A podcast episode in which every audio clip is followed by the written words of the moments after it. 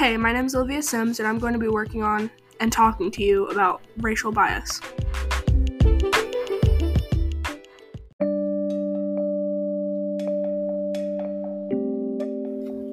This topic is important because I think people need to be educated and begin to understand it because it is real and it is something that needs to be acknowledged.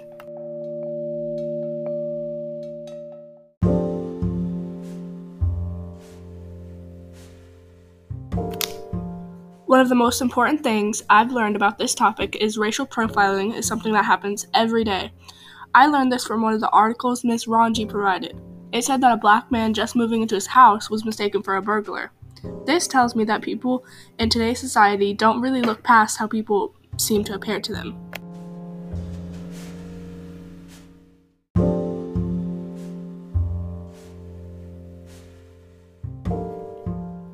I learned this information from a video that which said that people of color are most likely to be arrested for the same crimes a white person committed.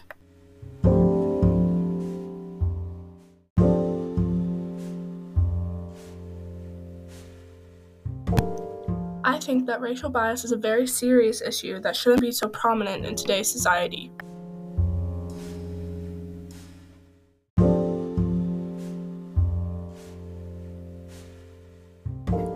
One question that I still wonder about is what what do people get out of hurting people for what they look like?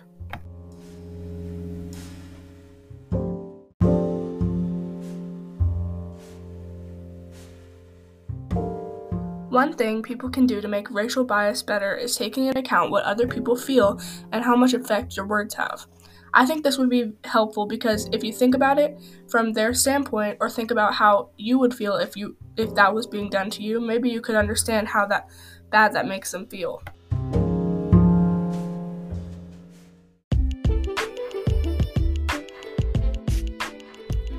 I hope that you learned something about racial bias with this podcast. Thanks for listening.